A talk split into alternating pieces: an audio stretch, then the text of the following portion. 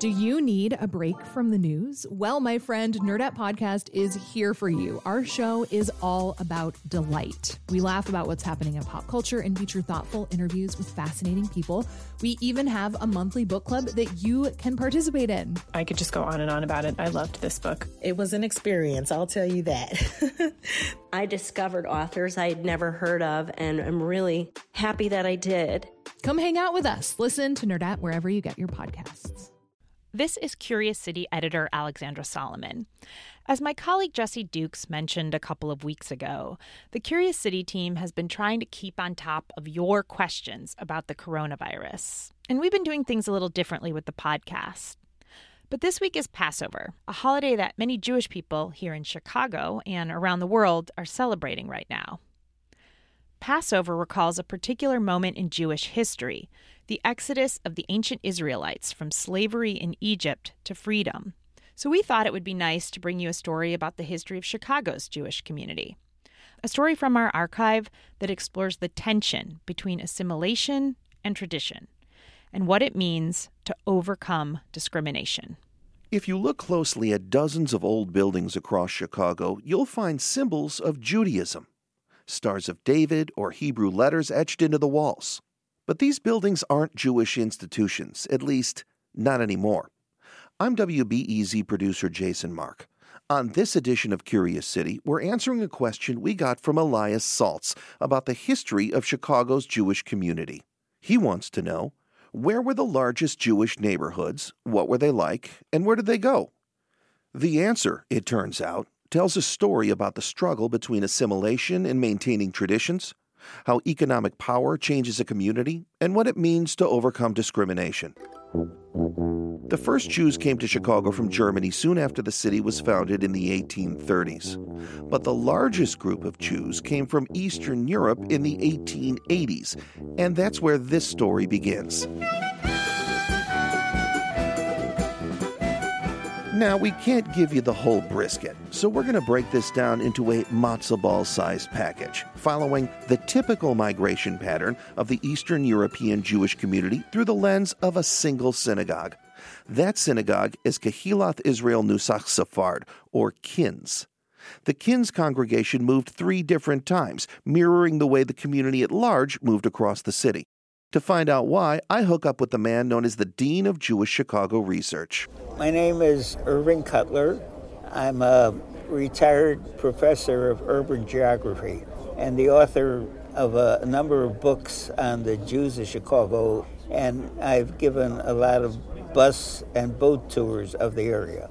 Cutler's being modest. The 95 year old has written the definitive books on the Jews of Chicago, is a founder of the Jewish Historical Society, and has guided hundreds of tours across the city.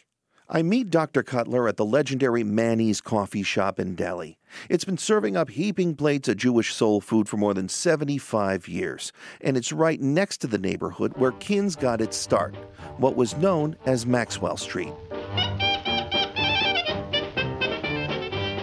At its peak, around 50,000 Eastern European Jews lived around Maxwell Street. The area had already been home to Germans, Bohemians, and Irish. So it was sort of a, a used, rundown neighborhood when the Jews came, and it was very crowded uh, area with a few recreation facilities, uh, sometimes buildings behind buildings in the backyard. So it wasn't the best of neighborhoods, actually. Imagine crowded tenements, peddlers with pushcarts hawking food and wares in the street, tiny shops with Yiddish signs in the windows.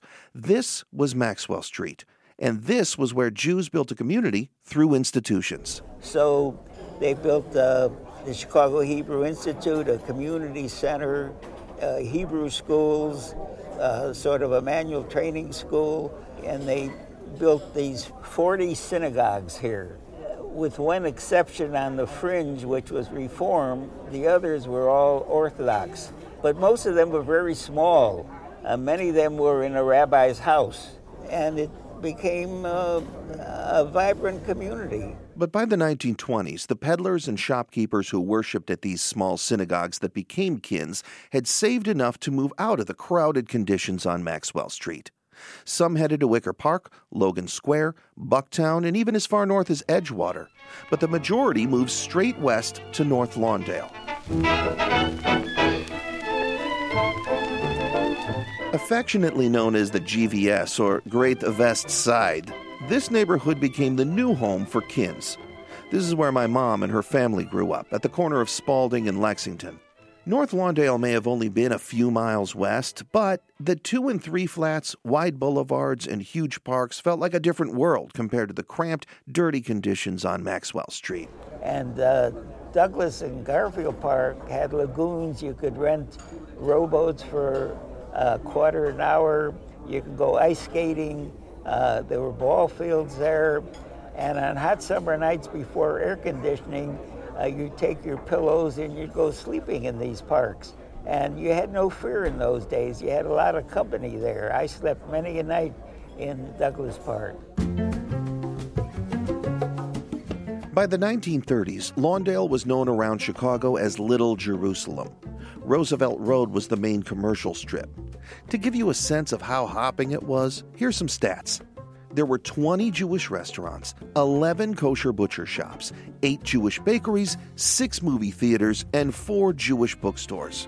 The Jewish People's Institute on Douglas Boulevard hosted thousands of folks every week with its classes, gym, pool, library, Jewish museum, and a restaurant called Blintz's. During the summer, JPI even treated dancers to a live band on the roof in what Dr. Cutler calls the original J date. And they built a whopping 70 synagogues in the neighborhood, many of them incredibly large and ornate. A few of them still remain. One of them was Kins. It's now home to the Greater Galilee Baptist Church. This was one of the, the nicer ones. And oh. this incidentally used to be known as the laundryman's synagogue because a lot of the founders were laundrymen. There was a synagogue further south, a few blocks, Anshe Motela, which was known as the carpenter men's synagogue because many of the founders were carpenters. The first thing I notice when I walk into the sanctuary is a huge Jewish star above the pulpit, and the hundreds of stars carved into the balcony and into the sides of the pews that fill the room. Sister Mary Coleman gave us the tour. She's a parishioner who's worked there for 15 years. We love coming here. Yeah. We love our church. And she let us in on an interesting twist of fate. This church came from Maxwell Street. They came to this particular location in 1958.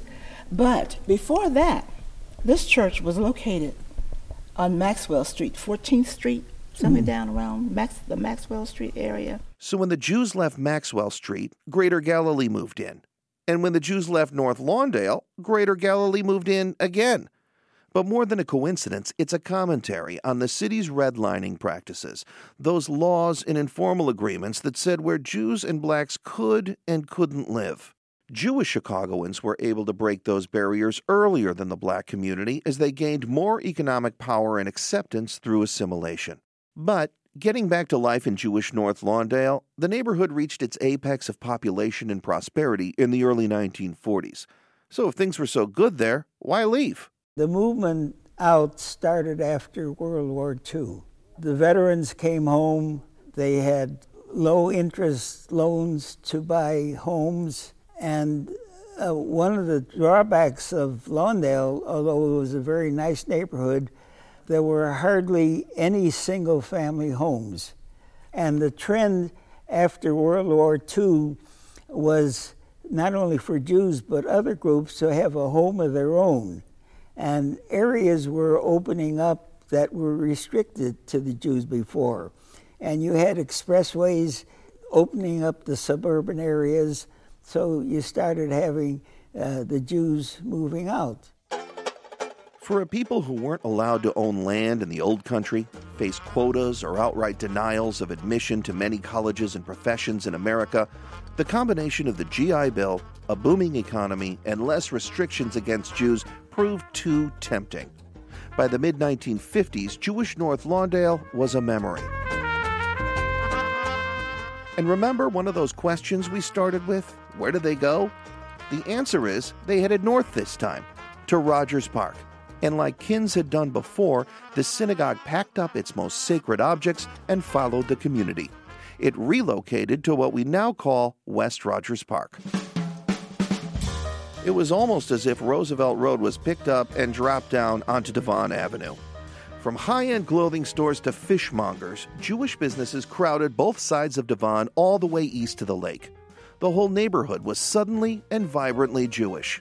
Rabbi Leonard Matanky has led Kins for nearly a quarter century. In the 60s, in the afternoon Hebrew school, there were a thousand students. They had to learn in shifts because there wasn't enough space in the Hebrew School building. Like Maxwell Street in North Lawndale, the heyday of Jewish Rogers Park lasted about 30 years. The population was solidly middle class and ritually diverse, practicing the various denominations of Judaism from Orthodox to Reform. By the mid 80s, new groups of immigrants, primarily South Asians, came to West Rogers Park in search of their American dream. Many Jewish kids who grew up there wandered their way to suburbs like Buffalo Grove, Northbrook, and Deerfield. And pockets of Jewish life can be found in other neighborhoods across Chicago. But unlike our first two stops on this journey, West Rogers Park still has a vibrant and growing Jewish community with 40 synagogues. That's because a good number of people have either held on to or have rediscovered the Orthodox Judaism practiced by their great grandparents when they first arrived on Maxwell Street. Walking around the neighborhood, you start to see people wearing a kind of uniform. White shirts and black pants for bearded men in velvet kippot or skullcaps, women with their hair covered wearing ankle length skirts and long sleeves. Rabbi Matanky says that for the Kins community, success includes being part of the larger world while reclaiming the Jewish practices that have often been set aside in the name of fitting in. I believe what really has kept the Jewish people together are the traditions and the uniquenesses of the Jewish people and of the Jewish faith. And so the more we look to imitate others, the more we lose a part of who we are. Matanky says the way the neighborhood is now set up makes it possible for the community to follow these Orthodox Jewish traditions. For example, Orthodox Jews don't drive on the Sabbath, so you need to be able to walk to the synagogue. There's also an Eruv, a defined boundary that covers an entire area or neighborhood.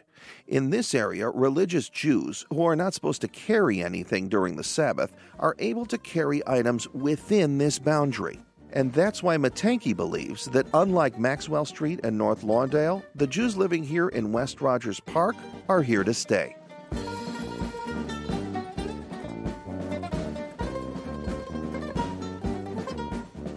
Rabbi Matanky mentioned the importance of traditions in the Jewish community. And Passover, which is the most celebrated holiday by American Jews, is steeped in traditions. Those, in theory, don't change. And there's one that recalls the ten plagues, which miraculously helped the ancient Jews leave Egypt. These ancient plagues included things like water turning to blood and locusts. And it's hard not to think about COVID 19 when recalling this part of the Passover story. So I decided to call up my own rabbi, Seth Limmer of Chicago Sinai Congregation, to find out how he makes sense of all this. Alexandra, I've been thinking about this question a lot. Jewish history has seen worse conditions for celebrating Passover than the current age of COVID 19, most recently 80 years ago during the Nazi regime. What's interesting about the Seder, for all the ways it tries to have us experience the Exodus for ourselves, is that the Haggadah is not exclusively focused on our own suffering. We diminish the wine in our cups of joy, taking out 10 drops to commemorate the sufferings of the Egyptians during the 10 plagues. Even when recalling our own story, we need to remain sensitive to the suffering of others, to be reminded of our common humanity and thereby to rededicate ourselves to the common cause of repairing our world. Being reminded of this lesson during our coronavirus sheltering in place should not only put the difficulty of our isolation in perspective, but should also make us especially attentive to those vulnerable communities even more ravaged by COVID than are we. The lessons of Passover cry out to be applied today to take care of the needs of the most vulnerable and all who suffer the effects of coronavirus disproportionately.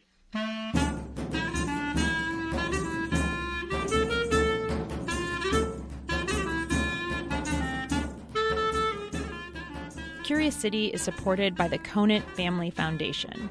Our synagogue story originally ran in 2018.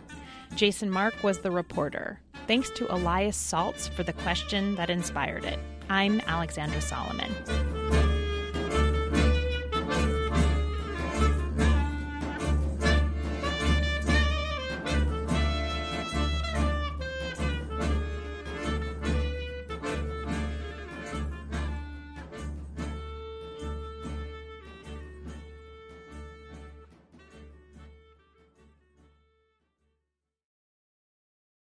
Before we start the show, we here at Curious City want to let you in on a little known fact about WBEZ. 89% of all our funding comes from community support, including contributions from curious listeners like you. If this program has changed how you see Chicago, please consider supporting this program at wbez.org/curious. Thank you. At a time when information continues to come at us faster and faster, sometimes you need to hit pause and rewind. NPR's Throughline takes you back in time to the source of the news stories filling your feed. Find NPR's Throughline wherever you get your podcasts.